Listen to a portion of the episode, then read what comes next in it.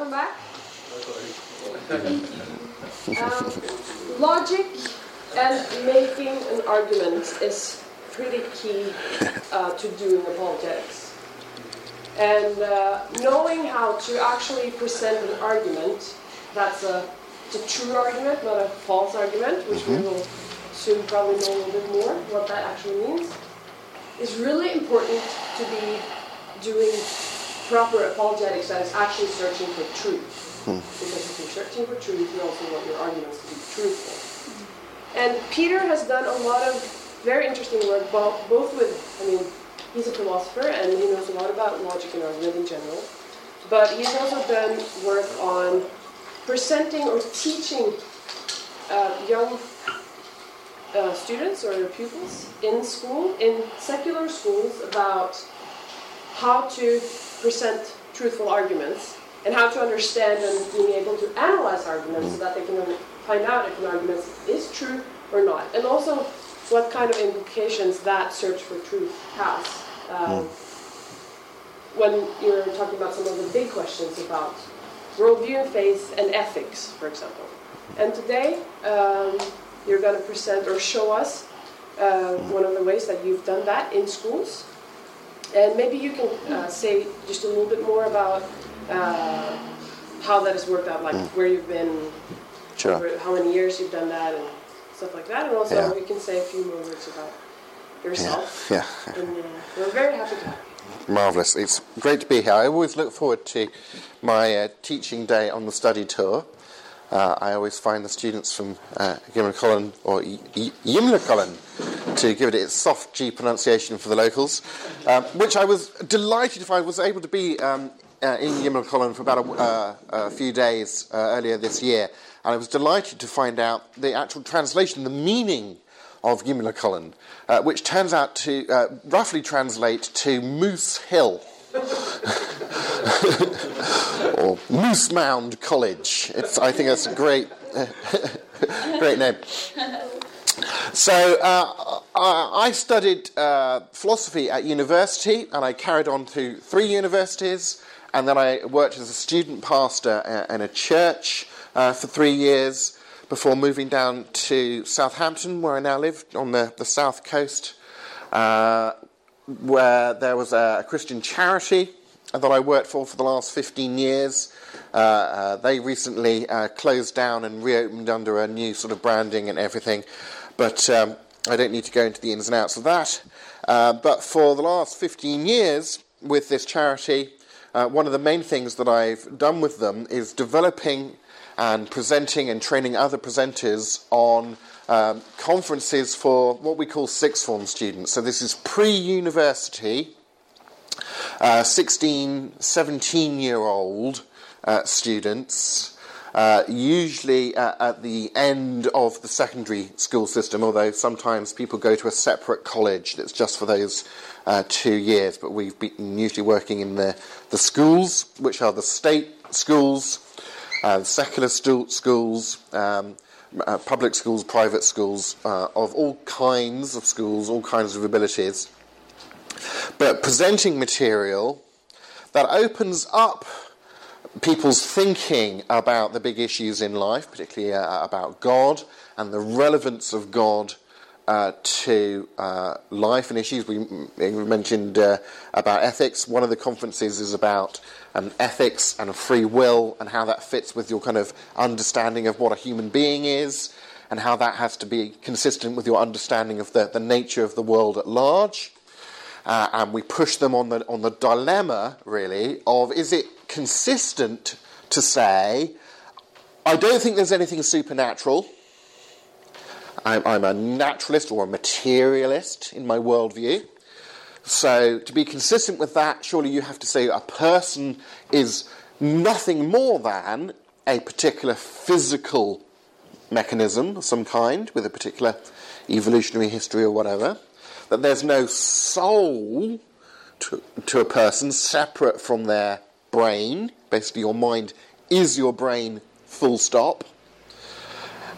Is it consistent to hold that understanding of reality and of what a person is, and to say that a murderer shouldn't have killed that person and is morally responsible and blameworthy for killing them and deserving of being punished for doing something they shouldn't have done.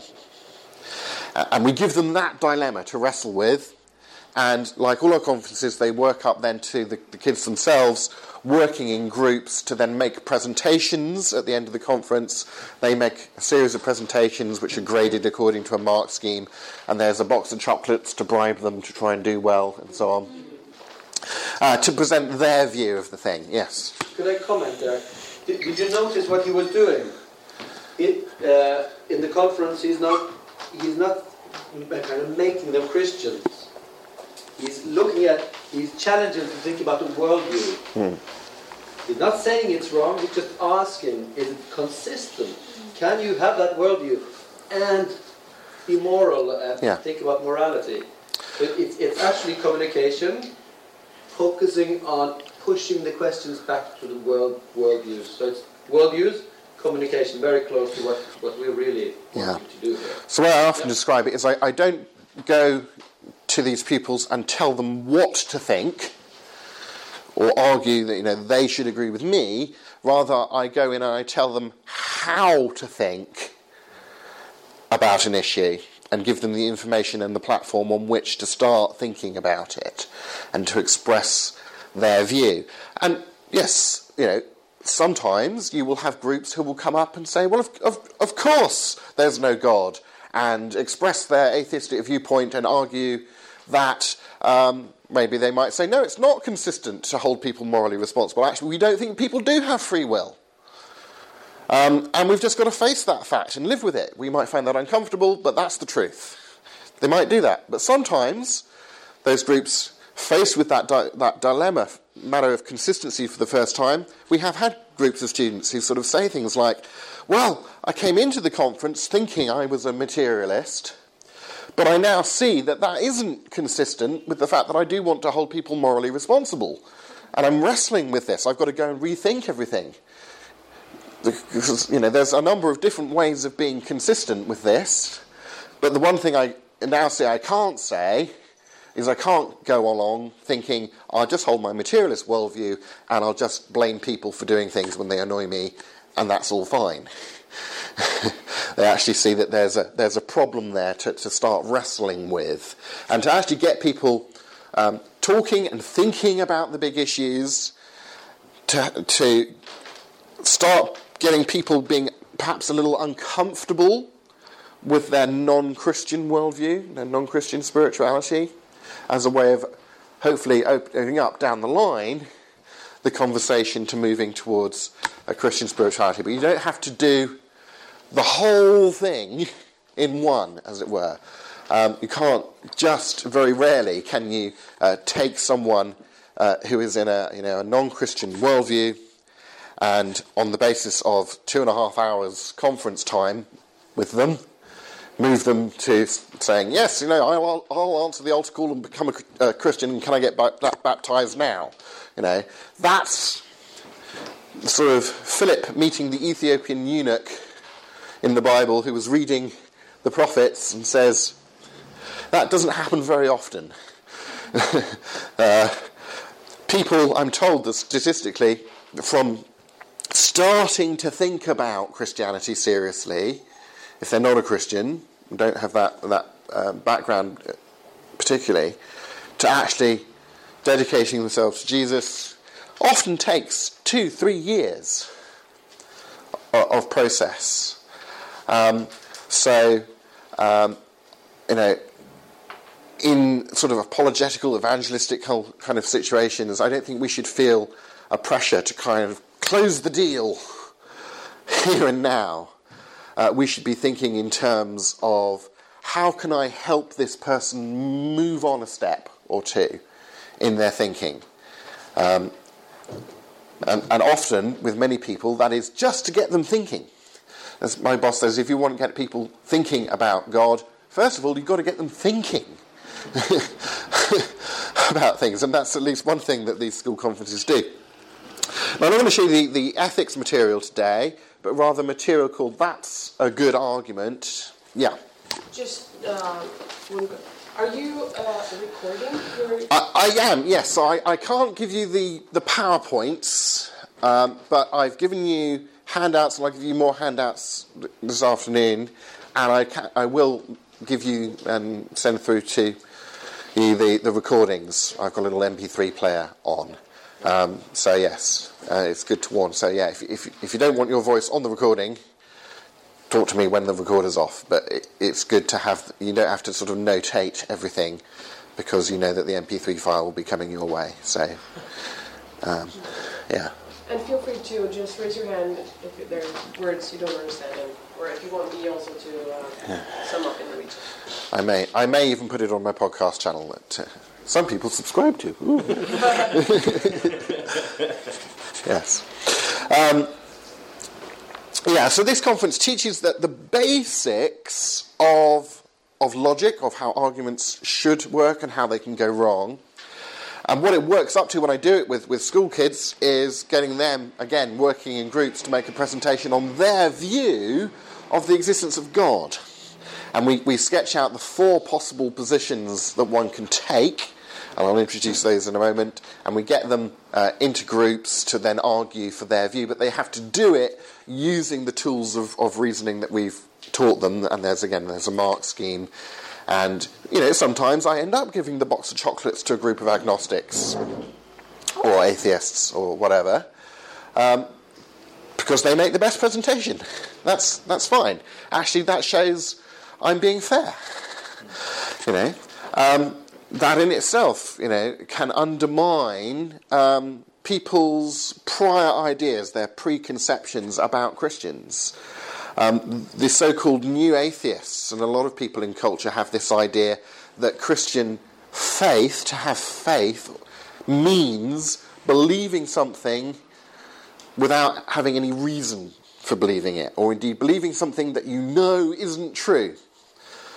Because then you have to work really hard to have faith in something that you know is not true, and that's why uh, you know you, there's great merit attached uh, in uh, religious belief systems to having faith. You've just got to have faith, you know.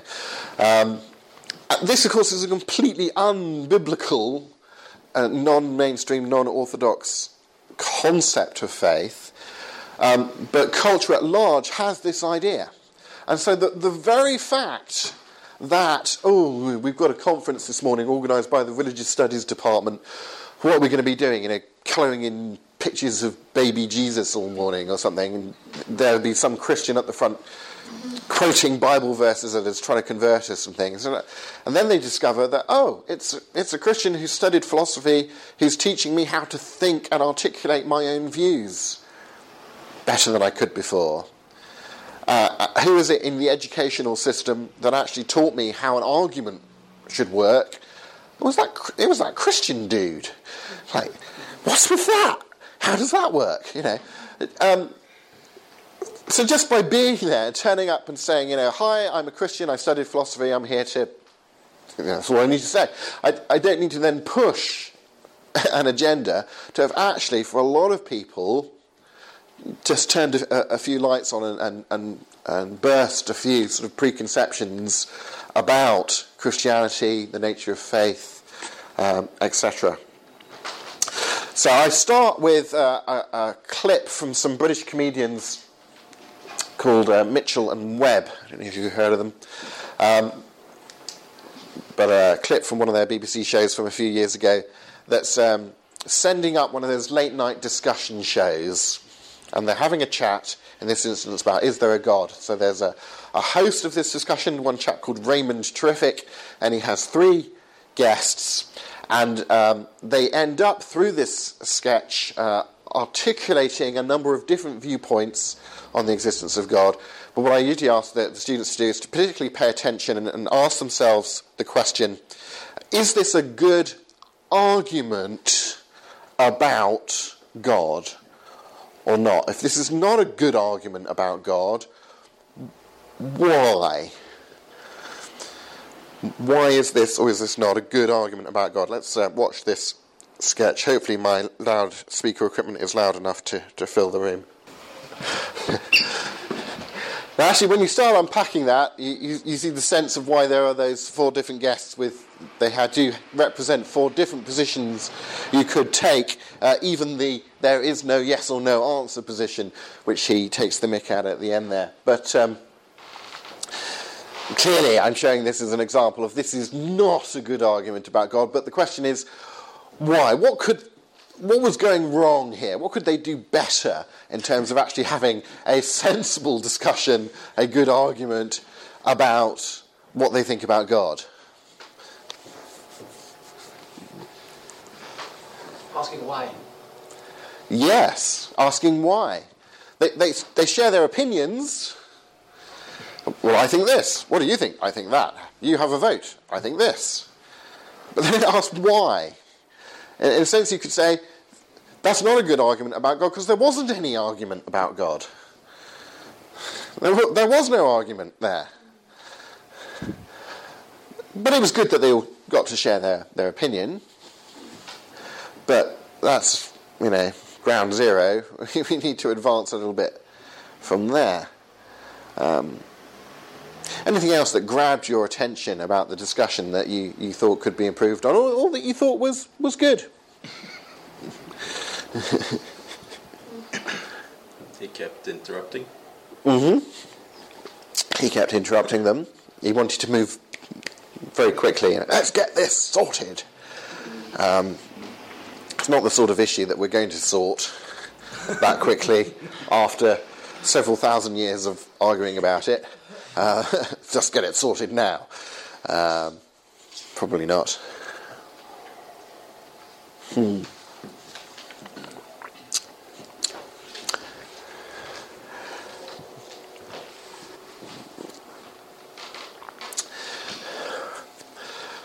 Some values. Values attached to argumentation as much as logic does. Indeed, you only use logic... Um, in the pursuit of things that you think are valuable. Um, Friedrich Nietzsche, the German philosopher, famously asked, um, why pay attention to truth? Why should I care about what's true and what's false? You know, why bother learning logic? Well, only if you want to care about what's true, but why, why do that? Um, can you give me an argument proving that I should care about truth?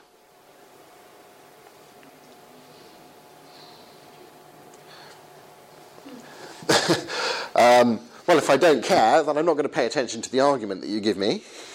it, it's a moral is- issue. You kind of, it's one of those you either see it or you don't kind of things, isn't it? Um, so morals attach to, to values. We were talking about truth. There were the three traditional values that the medieval philosophers talked about of the true, the good, and even more broadly speaking, the beautiful. And traditionally these have all three been conceived of as objective realities, things that don't depend upon us, but things that are what they are independently of us and what we happen to think about them. Um, so they're not things that we create. We don't create the truth that the Earth orbits the Sun, rather than vice versa, uh, any more than we create the truth that torturing small children just for fun is wrong, or that rainbows are beautiful. We discover these things. Uh, and have to deal with them and have to have a, a, a view of reality that, that fits with this reality, that, that pushes back uh, at us if we get it wrong. Um, so we should disagree with one another. Disagreeing with one another actually is a good thing because it helps us to pursue the truth in community, and that's a good thing. But we should do it without being disagreeable, without getting angry. We can have an argument that's not about being angry with one another, but it's about helping one another to pursue the truth. And Raymond Terrific there in, in the sketch, getting rather kind of, let's get this sorted. Come on, everybody. What's you? You're holding me up. I've said balalaika. Let's blah, blah, blah, blah, blah, blah, blah, blah. Getting rather kind of angry and hot under the collar, as we, we'd say. A second value, and uh, this kind of links to what we do this afternoon a bit as well, ideas are not created equal.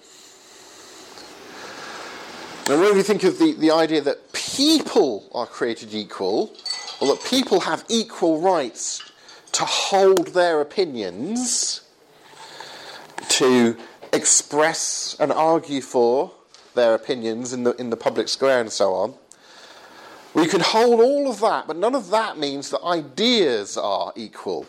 That the, the kind of the key mistake that postmodernism makes, or one of the key mistakes that postmodernism makes, is to transfer the idea of equality from people to ideas, and to say that ideas are all equal, all equally true, all, all equally false. Really, the, we need to check out the categories of, of true and false, and good and bad, and ugly and beautiful.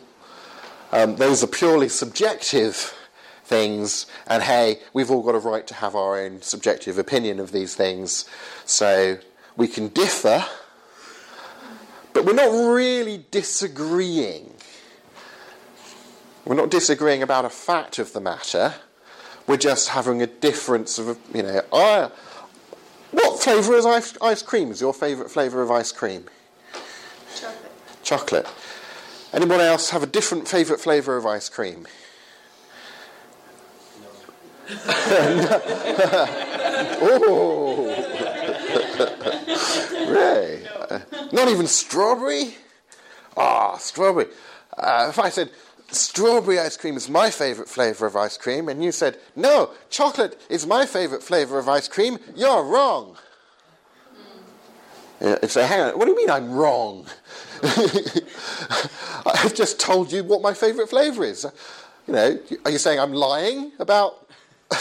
well, I may be... Uh, assuming I'm sincere, you, you can't say, you're wrong about that, because I'm, I'm not claiming that strawberry ice cream is the best ice cream.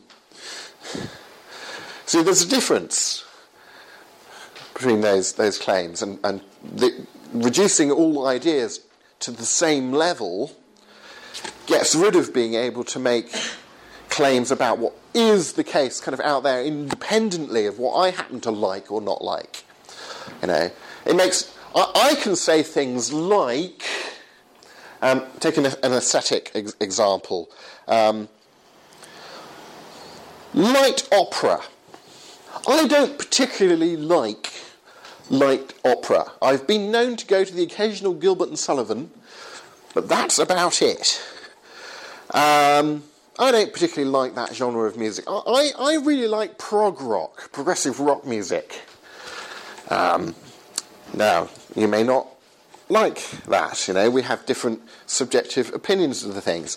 But uh, I think I can say, although I don't really like like opera, I can see that there's a lot of musical value.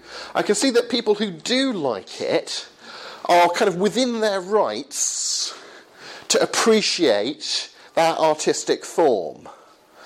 I, I'm prepared to acknowledge that there is beauty in light operatic music. It's just that it, it's not my particular cup of tea, as it were.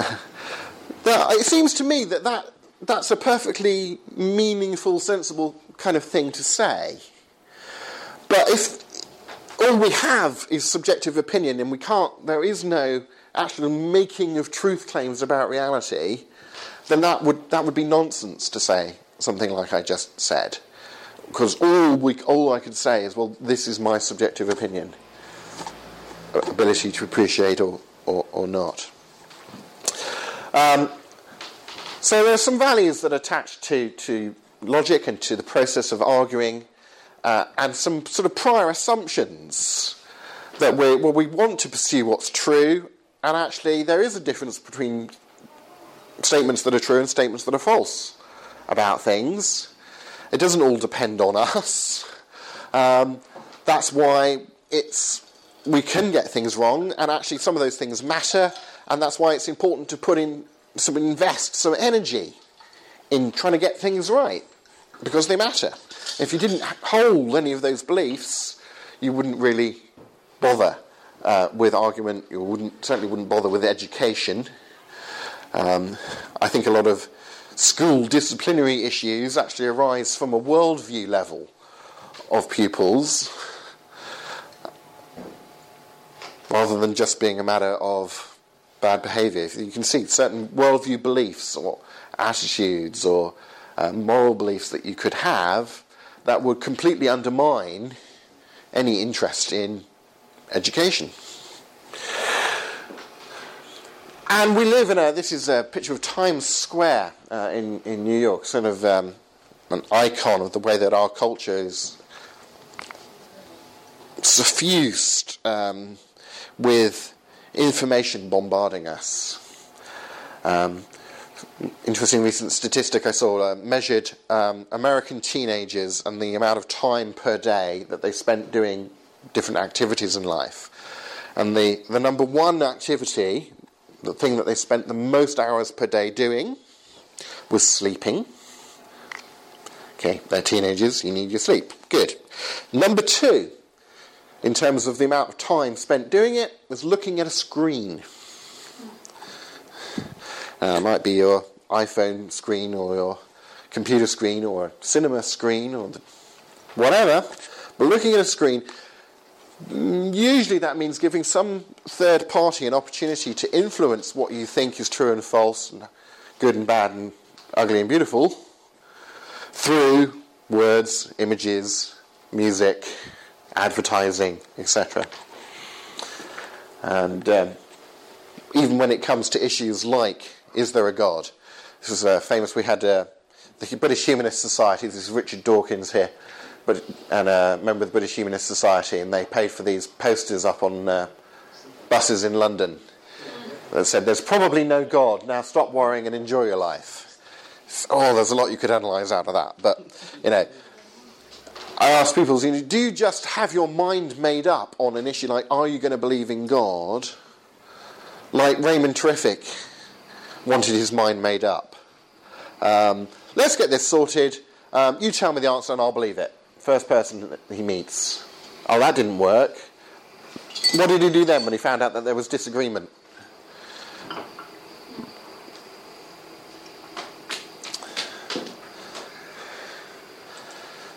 He said, he said to, like, well, let's get a majority opinion.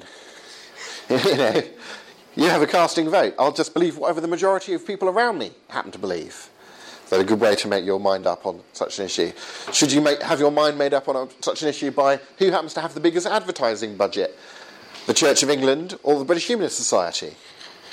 You know, who, who's got the better advertising executives on their side? Probably not. Actually, you need to have a more sort of objective think through this kind of issue uh, for yourself and try and encourage them to actually think, no, this is something I need to take ownership of because this is an important issue.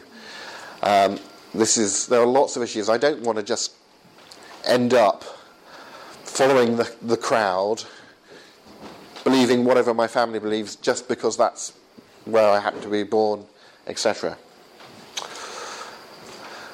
Um, it's good to apply this to advertising, a little bit of advertising. Let's let's look at a, an advert or two, uh, and bear in mind this question about is is what's going on here in an advert a good argument or not? Um, hint: usually not. But it's fascinating to see the sort of tricks of the trade that advertisers will use. That the the, the, the tricks that they will use to try and get you to part with their money, because all adverts have the one basic message, which is this: please, I want your money. I want your money. Please give it to me. Yeah. But most advertisers think that that might put you off if they just said that.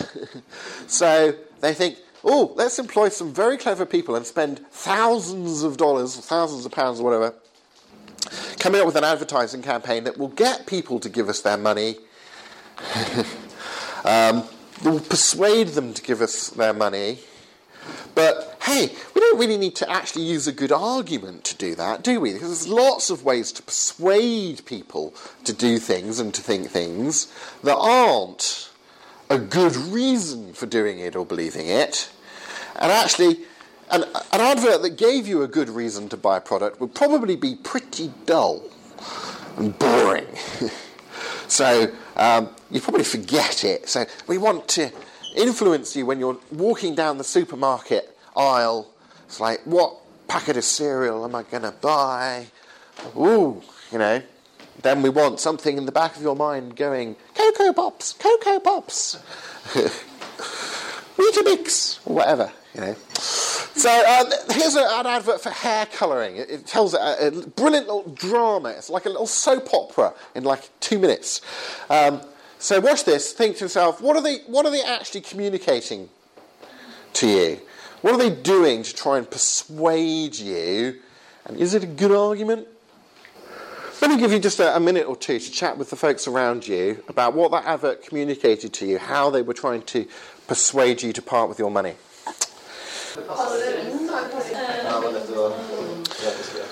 Okay, okay. Uh, so any ref- reflections from your conversation? What was being communicated to you? How were they persuading you? Was it a good argument? No. No? Not a good argument? No, I agree. Um... Again, what, was there was there sort of an argument going on or not? Whether or not it was a good one, was there sort of a?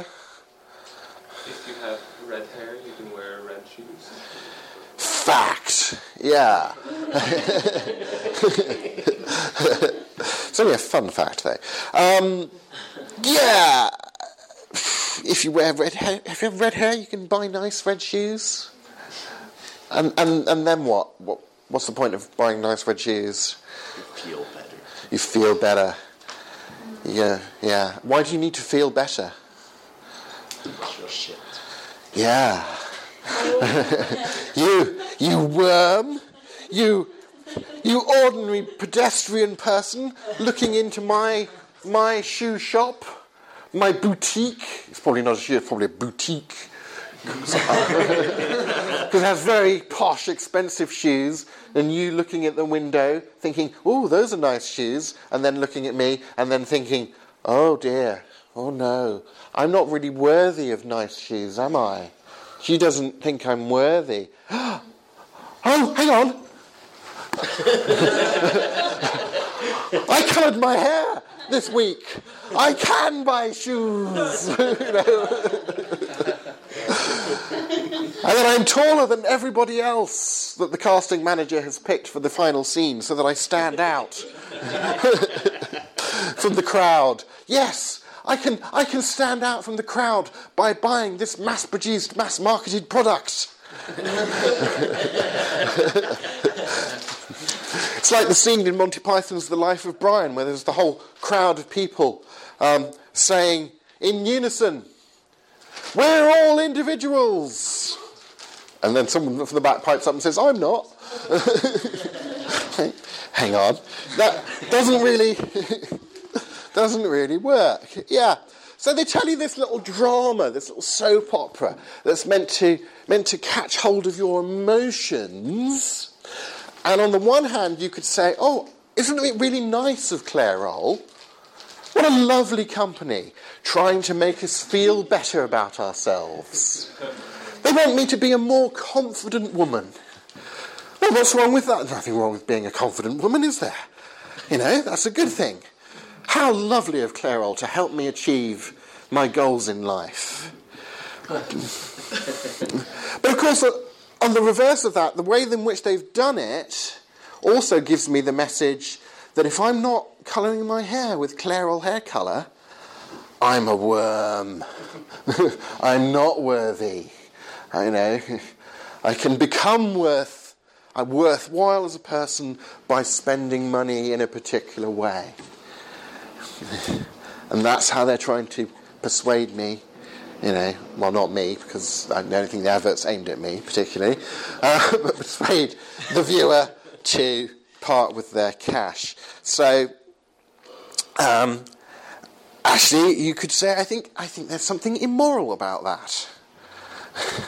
That rhetoric, that mere rhetoric that they were using there. It certainly wasn't a good...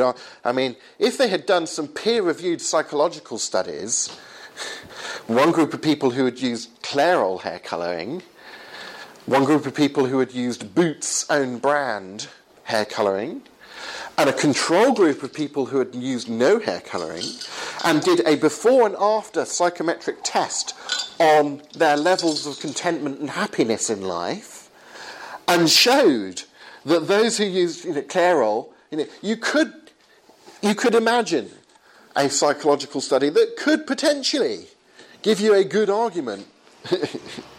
But that's not what they've done, and, and had they done that, that would have been a pretty boring advert. But that's how advertising works, isn't it? So I'm going to skip over one just to keep in our matter of times. Do show your working. This is a, you know, he said in that sketch at the beginning, your answer can't be as long as the question. Don't show your working. And of course, the whole point of the conference, as I do it with the kids, is to get them to see the need of actually going th- you need to go through the workings and understand the mechanism, the workings of an argument, and to be able to take them apart and put them back together and to present them and to consider them uh, as we help one another pursue truth. So a lot of what we've done so far has shown the importance of argumentation and the, the fact that there is a difference between simply asserting something, making a statement, making a truth claim. Dyeing your hair will make you a more confident woman, you know, um, and actually arguing for something. Those are two different things. Uh, argument is not just a statement, but there's more than one statement in an argument. You have to have a set of statements, more than one statement, that are linked together. There, there has to be a relationship between the statements, such that the statements in an argument lead you to having some confidence in the the outcome of the argument, in the conclusion, in what's being argued for. As the American Christian philosopher William Lane Craig puts it, an argument is a set of statements, that's truth claims, that serve as premises leading to a conclusion. So an argument has a number of different statements, and one of those statements in an argument is called the conclusion. That's the thing being argued for. And the other statements in an argument are the premises of, of the argument. And if the premises are there and they tie up in the right way, they lead you through to the conclusion. Uh, and then you have an argument. Now, all of this goes back to an uh, ancient Greek chap called Aristotle, who wrote, uh, as far as we know, the first textbook on logic in about three hundred fifty B C. So you can you can now mark that on your Old Testament timeline, and see that it's actually not very far back on your Old Testament timeline, um, when Aristotle was uh, knocking around in uh, ancient Greece and Athens and so on. He was, um, at one stage, he was the tutor for Alexander the Great, who went on to conquer most of the known world. Whether that is an endorsement for Aristotle as a tutor or not, uh, we will leave to one side. Here's a, a typical um, kind of Logic one oh one kind of example that Aristotle used. Actually, people often attribute this to Aristotle, but I've never seen a reference to where this actually would come from. Um, but this is uh, a good summary of what Aristotle did. He's kind of the first person, in a sense, to think, not only is it good to think about the world, but hey, we could think about thinking. uh, uh, you know, that's like not only inventing the torch, but saying, hey, if I get a mirror and shine this torchlight on the torch, that'll help me make a better torch, because now I can see what I'm doing. Let's think about thinking. Radical, man. Uh, so he said, well, how do we think about thinking? Well, let's do it like this. Let's come up with an argument that's obviously a good argument. and then work out what could go wrong to stop it being a good argument. And then we have a kind of set of rules for telling the difference between a good argument and a bad argument. That would be really useful. That would be cool. So here is a typical example. Socrates, it was another ancient Greek chap. Socrates is a human. Socrates is a mortal, let's say. That's a premise, a truth claim. This is not difficult. But when you combine, when you add in another premise, and let's put in the premise, all humans die, or everything that's mortal dies.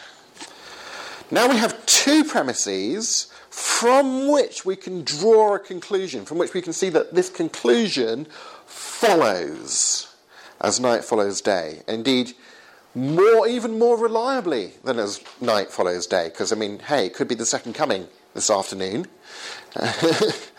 It could be. Um, but this conclusion follows logically, by of necessity.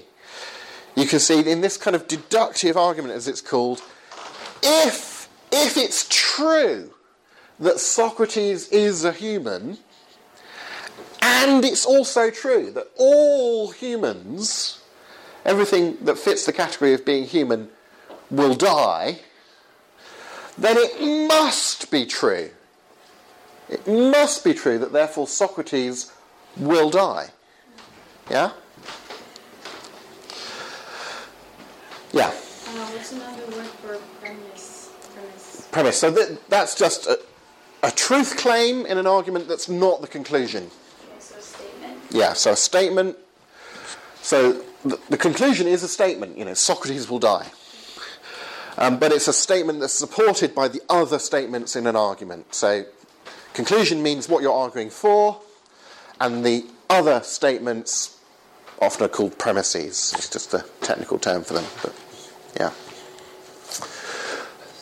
But hopefully you can see this, this is just sort of intuitively clear and obvious. That yes, I mean, obviously, no one is going to disagree with the fact that if Socrates is a human and all humans die, then Socrates is going to die. Okay? Uh, and it doesn't get that much more complicated, learning logic, really. Uh, I will need to teach you, um, what is it, three other rules. Th- that's that's smaller than the set of instructions for operating a toaster, I reckon. You know, what, what is it? Get some bread, put the bread in the slot, adjust the dial, depress, wait. You know, uh, that's already more complicated than logic. Okay. Um, the thing with logic is that it's a skill that's easy to learn, but then it takes practice to get used to applying it and keeping it in mind. To become ad- adept at using it takes time. Um, it's a bit like learning to play notes on a piano. It's not very difficult. You know, you have the, the musical stave, and there are little blobs on different lines, and if there's a blob there on that line, it means depress that key here. Okay, oh, I think I can get that. How many of how those blobs do I have to learn? Oh, there are, there are oh, basically eight, and, and then the little black ones in between. So I, I learn the correspondence between the blobs and the notes. Oh, I can do that pretty quickly. I can, hey, I can play piano. Hey, oh, that's a bit quick, you see. Because it's one thing to know the you know know the rules, but to then go and play a piece of Rachmaninoff or something, it's much harder. See, but at least learning the rules is simple. So don't fret. Uh, another technical term: syllogism. Uh, the English word logic comes from the same Greek root logia. Or think in New Testament Greek terms, logos. In in the beginning was the word, the logos, and the logos was with God, and the logos was God, et cetera. Uh, it's the same term, and that's buried in here And syllogism is just the Greek word that means the kind of the shortest unit of argument that you can have.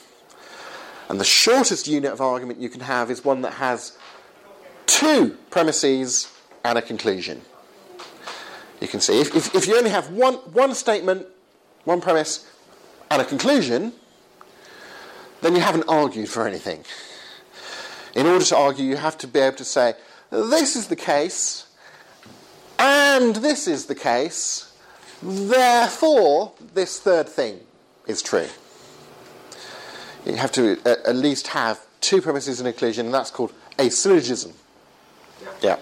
Uh, and på norska heter det syllogisme inom logiken. Så det är liksom bara, som man säger, det, det minsta på det antal premisser, eller för att laga ett enkelt argument att det kallas syllogisme, det är två. Yeah. Now, of course, many arguments are, are look longer, will have lots of premises and a conclusion. But when that is the case, if it's a good argument at least, you will always be able to break it down into these little syllogistic units. Just like a big brick wall is made up of individual bricks. This syllogism is like the brick of argumentation. You put lots of bricks together, you can build the Taj Mahal, or Blenheim Palace, or whatever. Um, here's a little video with me in a high-vis jacket that uh, illustrates this another way.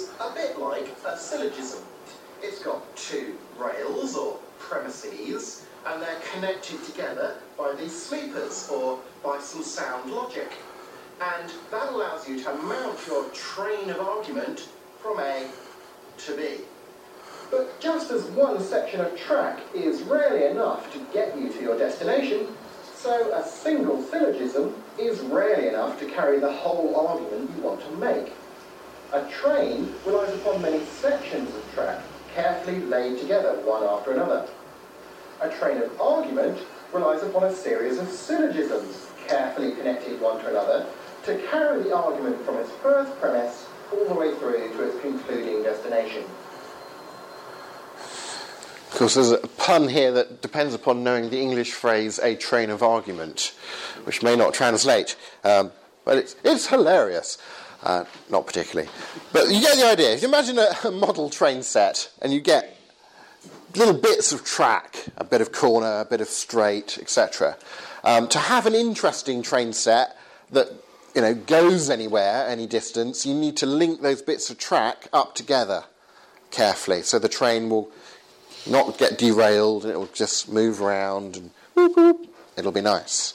It's the same with arguments. Once you know how to make a syllogism, what you in effect do is you carry forward the conclusion. You treat the conclusion of argument number one as the first premise in a new argument. And you kind of carry over the result, uh, like you do in uh, algebra sometimes. And if you add in a new premise, then, of course, you can spit out a new conclusion number two. And so on and so on and so on, for as, lo- for as long as you need to, to kind of argue everything that you need to argue. Um, so let's extend the example that we had earlier about Socrates. Uh, if we carry forward that conclusion and then add a new premise in the same cheery ancient Greek vein, Um, dead bodies are things that decompose. Well, then we can get a new conclusion out. Therefore, Socrates' body will decompose. So not only do we now know that Socrates will die, we know that his mortal remains will fall apart. And so on, and so on, and so on, for as long as you want to keep arguing stuff. Yeah? Okay, let's do a, uh, a worked example from a film clip, a bit of an old clip, but this is uh, the Jim Carrey film Liar Liar. Has anyone seen this film, Liar Liar, in which he, he plays a lawyer uh, f- who, for reasons we needn't go into, uh, finds himself uh, magically cursed such that he can't say anything untrue for a whole day. And the film has a very cynical view of lawyers because all the humour of the film then comes from how is this lawyer possibly going to do his job without lying? You know, as if that's all lawyers do all day, which of course it's not. But that's the, the viewpoint the film takes. And in this particular scene, all you need to know is that he's he's having a very bad day, but he's having to defend a client of his in court uh, who is a, a young lady who's going through a divorce proceedings, and she had married a very, very rich man. And because of that, when they got married, he had made her sign what's called a prenuptial agreement. Have you heard of this? It's particularly big in America when people marry in, into money. Uh, it's an additional legal contract on top of the, the usual marriage contract uh, to do with how we handle the money if we get divorced, because there's a lot of it. You know, so we'll sort that out here and now. Often people use it to, to make sure that people aren't marrying them just for their money. It's like, you would love me if I was poor, wouldn't you, dear? Oh, oh yes, dear. You know, I'll get all the money. uh, so they, they do these actual contracts. And in this case, it said, look, uh, of course, if we get divorced for the normal sort of reasons, um, then we split everything fifty-fifty. You get half the money, I get half the money. But if you commit adultery, if you cheat on me, and it's it's proven that you've cheated on me, and I divorce you because you've cheated, then you don't get anything. I get to keep all the money. That was what the contract said. Okay. Now, Jim Carrey's character is defending the lady in this divorce proceedings. She has cheated on the husband. That's already been proved. Everybody knows it. And yet he's going to argue that she should get half the money, even though she signed this prenup and she's she has cheated. And he's going to successfully argue using a good argument because he can't say anything untrue at this stage in the film. So how, how's he going to do that? Well, if you'll see, on your worksheets at the bottom here, there's a little bit. And we've started filling out the argument that he wins the court case with. And it, we've been so nice to you, we've even given you the first premise and the ultimate conclusion of the argument. And you'll see that it's an argument that's really made up of two syllogisms, one of which feeds into the other, of course. And it starts with the, the truth claim, the assumption, that this prenuptial agreement, prenuptial agreements are only valid, only legally binding, if um, this young lady was... at least uh, was over eighteen years of age when she signed the prenuptial agreement. Because if she wasn't over eighteen, she would have counted as a, as a minor, and she wouldn't have been legally allowed to sign that agreement and make it valid, okay? So the, that's the first premise. And he's going to he's going to take that premise and build an argument on it that gets him to the conclusion, therefore she gets half the assets, she gets half the money from the divorce. But he has to do it a step at a time, going through these two arguments. So I'll show you the, the clip. Um, this also has the, the, the words up on screen to make it a little easier. Um, there's a bit of a setup, but I'll just note to you when he kind of launches into, aha, here's the argument that's going to win me the case, and then together we'll fill in the missing steps of the argument. Okay?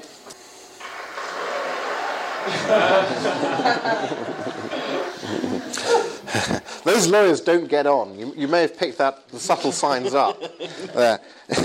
Yeah. So uh, help one another, use the worksheet, see if we can fill in the missing uh, bits of his argument. So I didn't jump in. Obviously, it was after the biblical quote about the truth will set you free that he launched uh, into uh, the winning argument. Now,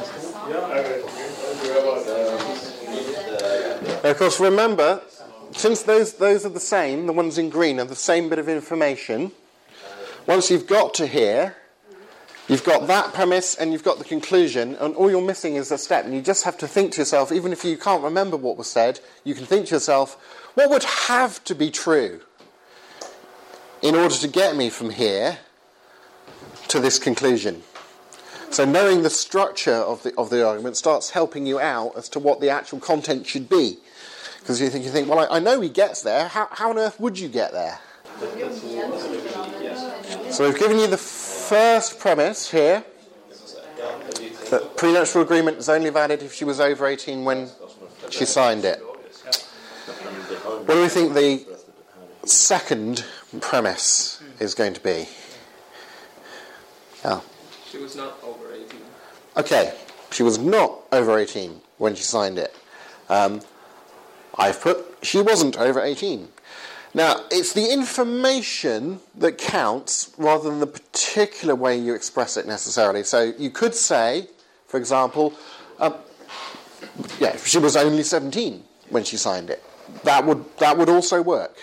Or she wasn't over eighteen, you know, or you know, she was under eighteen. Um, those are really the same bit of information, just like you can express, you know, the, the cat is on the mat and la chatte est dans la main. Uh, and however you would say the same thing in Norwegian, which I don't know. Uh, you can say the same thing in different uh, languages. So as long as you have something that means, but she wasn't over eighteen when she signed it. Now, if we've got those two premises, if the prenuptial is only valid if she was over eighteen when she signed it, but she wasn't over eighteen when she signed it, therefore we can say... It's not valid. It's not valid. Right. The, therefore, the prenuptial agreement is not valid. Now we're halfway there.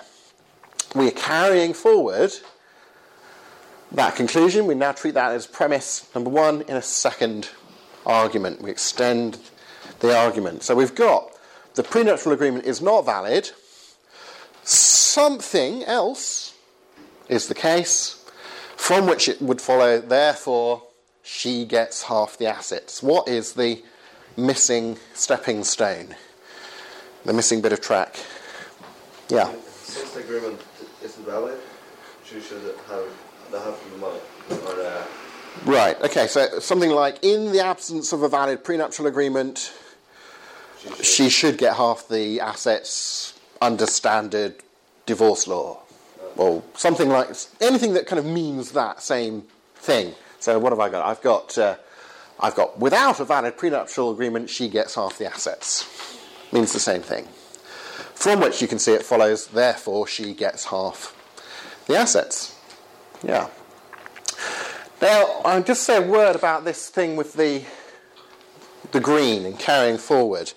We do this in the conference to make it clear that what's going on when you have a longer argument, that it's made, it's always going to be made up of a number of different syllogisms, where that syllogism is two premises and a conclusion.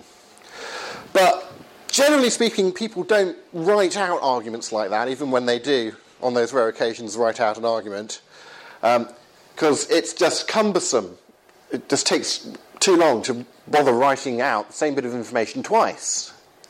So most people, if they were going to put that argument, would just say, Um, the prenuptial agreement is only valid if she was over eighteen, but she wasn't over eighteen, and without a valid prenup, she gets half the money, therefore she gets half the money. You see? Um, so it would look like you had that many premises and a conclusion.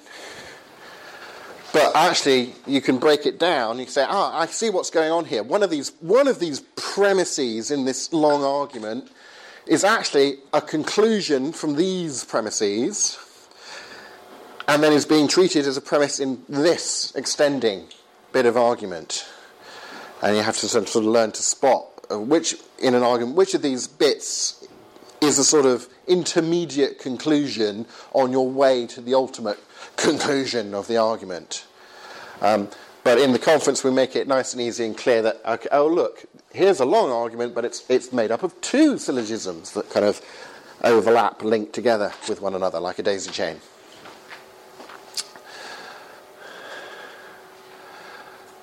So here's why I need to tell you those three additional rules. It won't take very long, and then we'll have a break, and then we'll do a bit more. Um, having two premises and a conclusion. You need to have that in order to have an argument, but it's not enough to have that in order to have a good argument. See, we started off with the difference between just asserting stuff and not having an argument, and actually having an argument. But of course there's a difference between an argument that's a good one, that works, and one that is a bad argument. And we need to be able to tell the difference between those. So just having two premises and conclusion is not enough. It's necessary, but it's not enough. Let me illustrate. Here is an argument. It has two premises and a conclusion. The argument goes like this. Premise one, footballs are round. Premise two, onions are round. Conclusion, therefore footballs are onions. Oh. Now, because we know that that conclusion is wrong, we can all immediately intuitively say, hang on a minute, something has gone wrong here. And the thing that's gone wrong here is, of course, I could have said at the end, I could just as well have said, therefore, onions are footballs. Because what really follows from the premises that footballs are round and onions are round? Um, there are round things in the world, and two examples of those round things are footballs and onions. I mean, that's about it, really. But you can't, that conclusion just doesn't follow from those two premises. So there must be some some rule, some condition of being a good argument that this argument fails to fulfill. Indeed, there are three such conditions.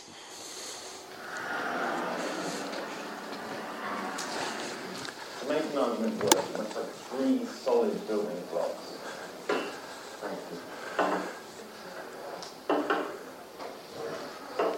First, it must be logically valid, which means that logic must work. Second, it must have true premises. And third, it must have non-ambiguous terms, which means the words the argument relies on must not have a double meaning.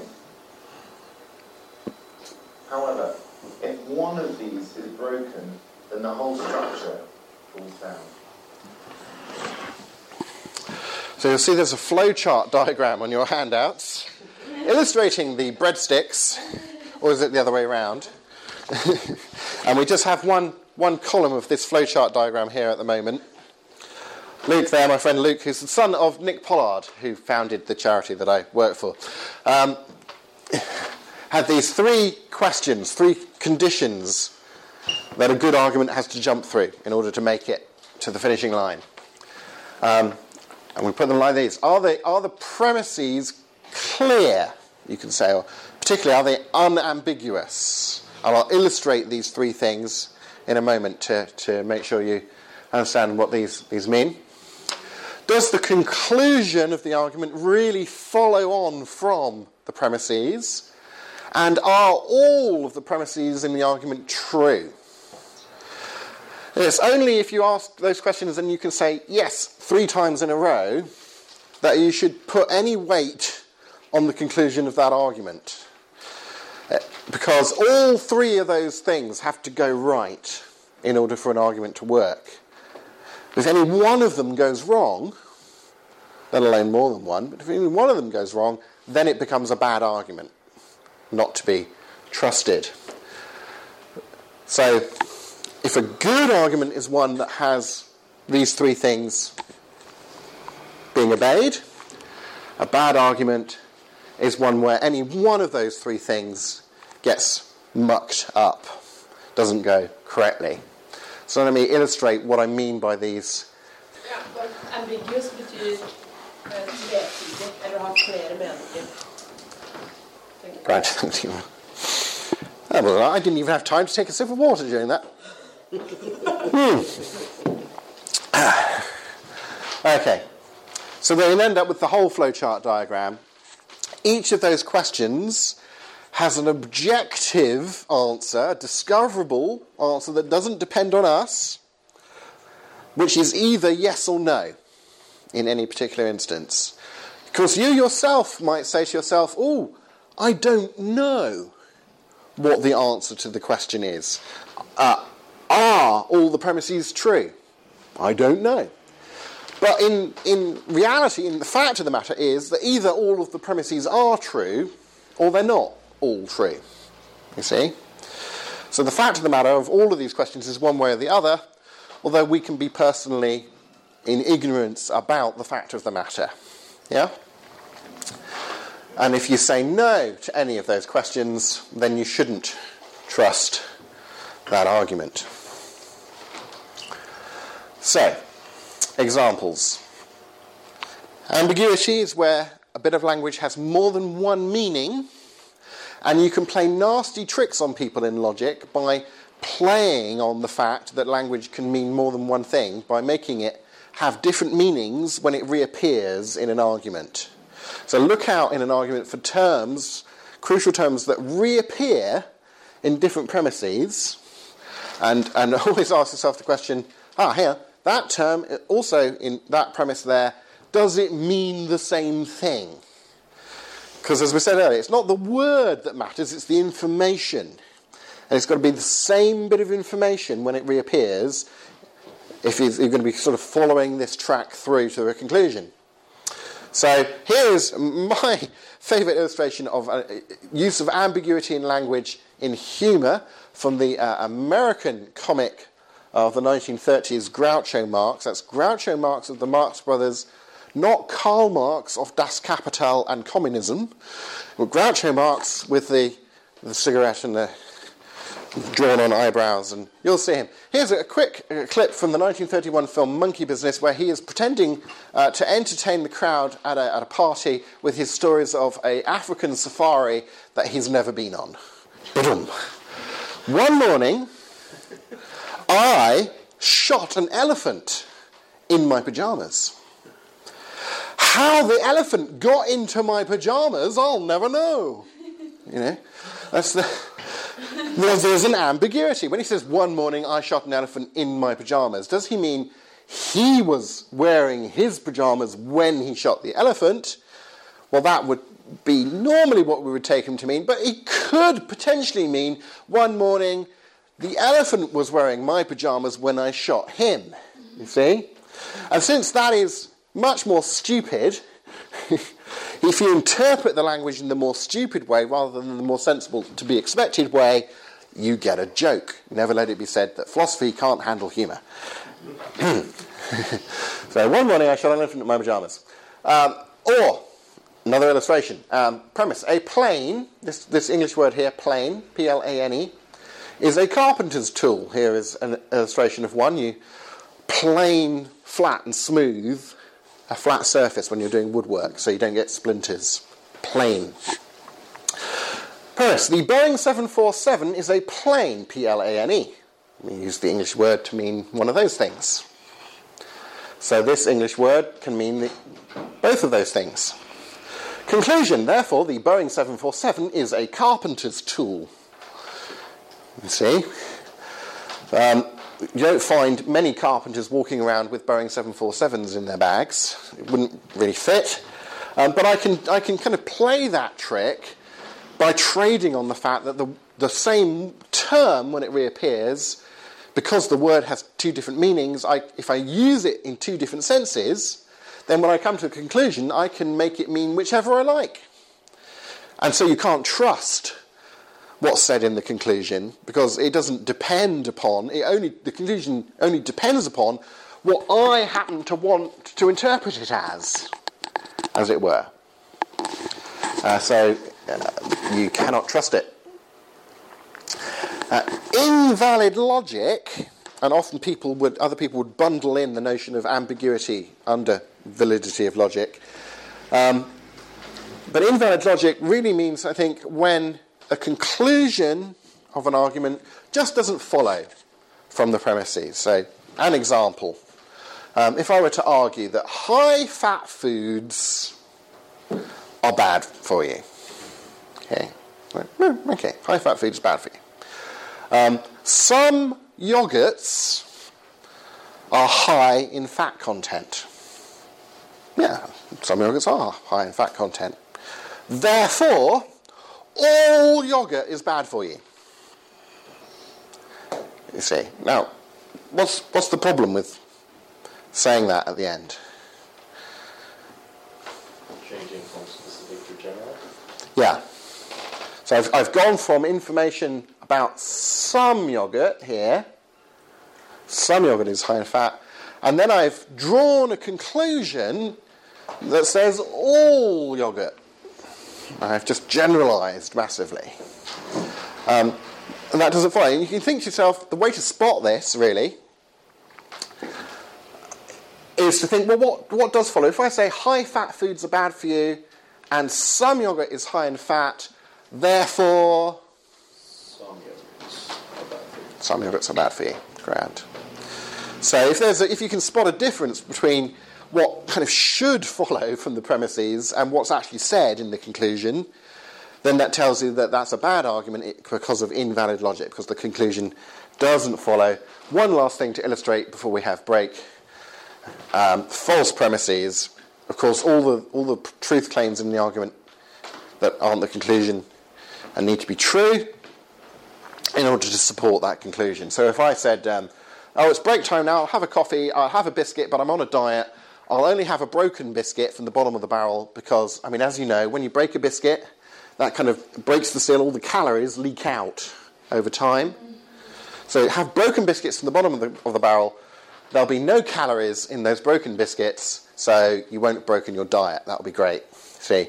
Now, what a wonderful world it would be if we could soundly argue like this, um, but we can't. Um, but notice this, this, there's no ambiguity in the language here. So you look, uh, repeated terms. Uh, oh, broken biscuits. Broken biscuits. That reappears, that term. Does it mean the same thing? Yes, it does. It's talking about broken biscuits. Um, does this conclusion follow from the premises? Is it a logically valid argument? Yes, it is. Think of it this way. If I only ate broken biscuits, if that were true, and if it were true that broken biscuits contain no calories, then of course it would have to be true that I ate no calories. So it's logically valid. The only thing, unfortunately, that's gone wrong with it is that, well, indeed, both of the premises are not true. Because I do eat other things apart from biscuits, broken biscuits, and broken biscuits, anyway, do contain calories. So let's all go and enjoy some.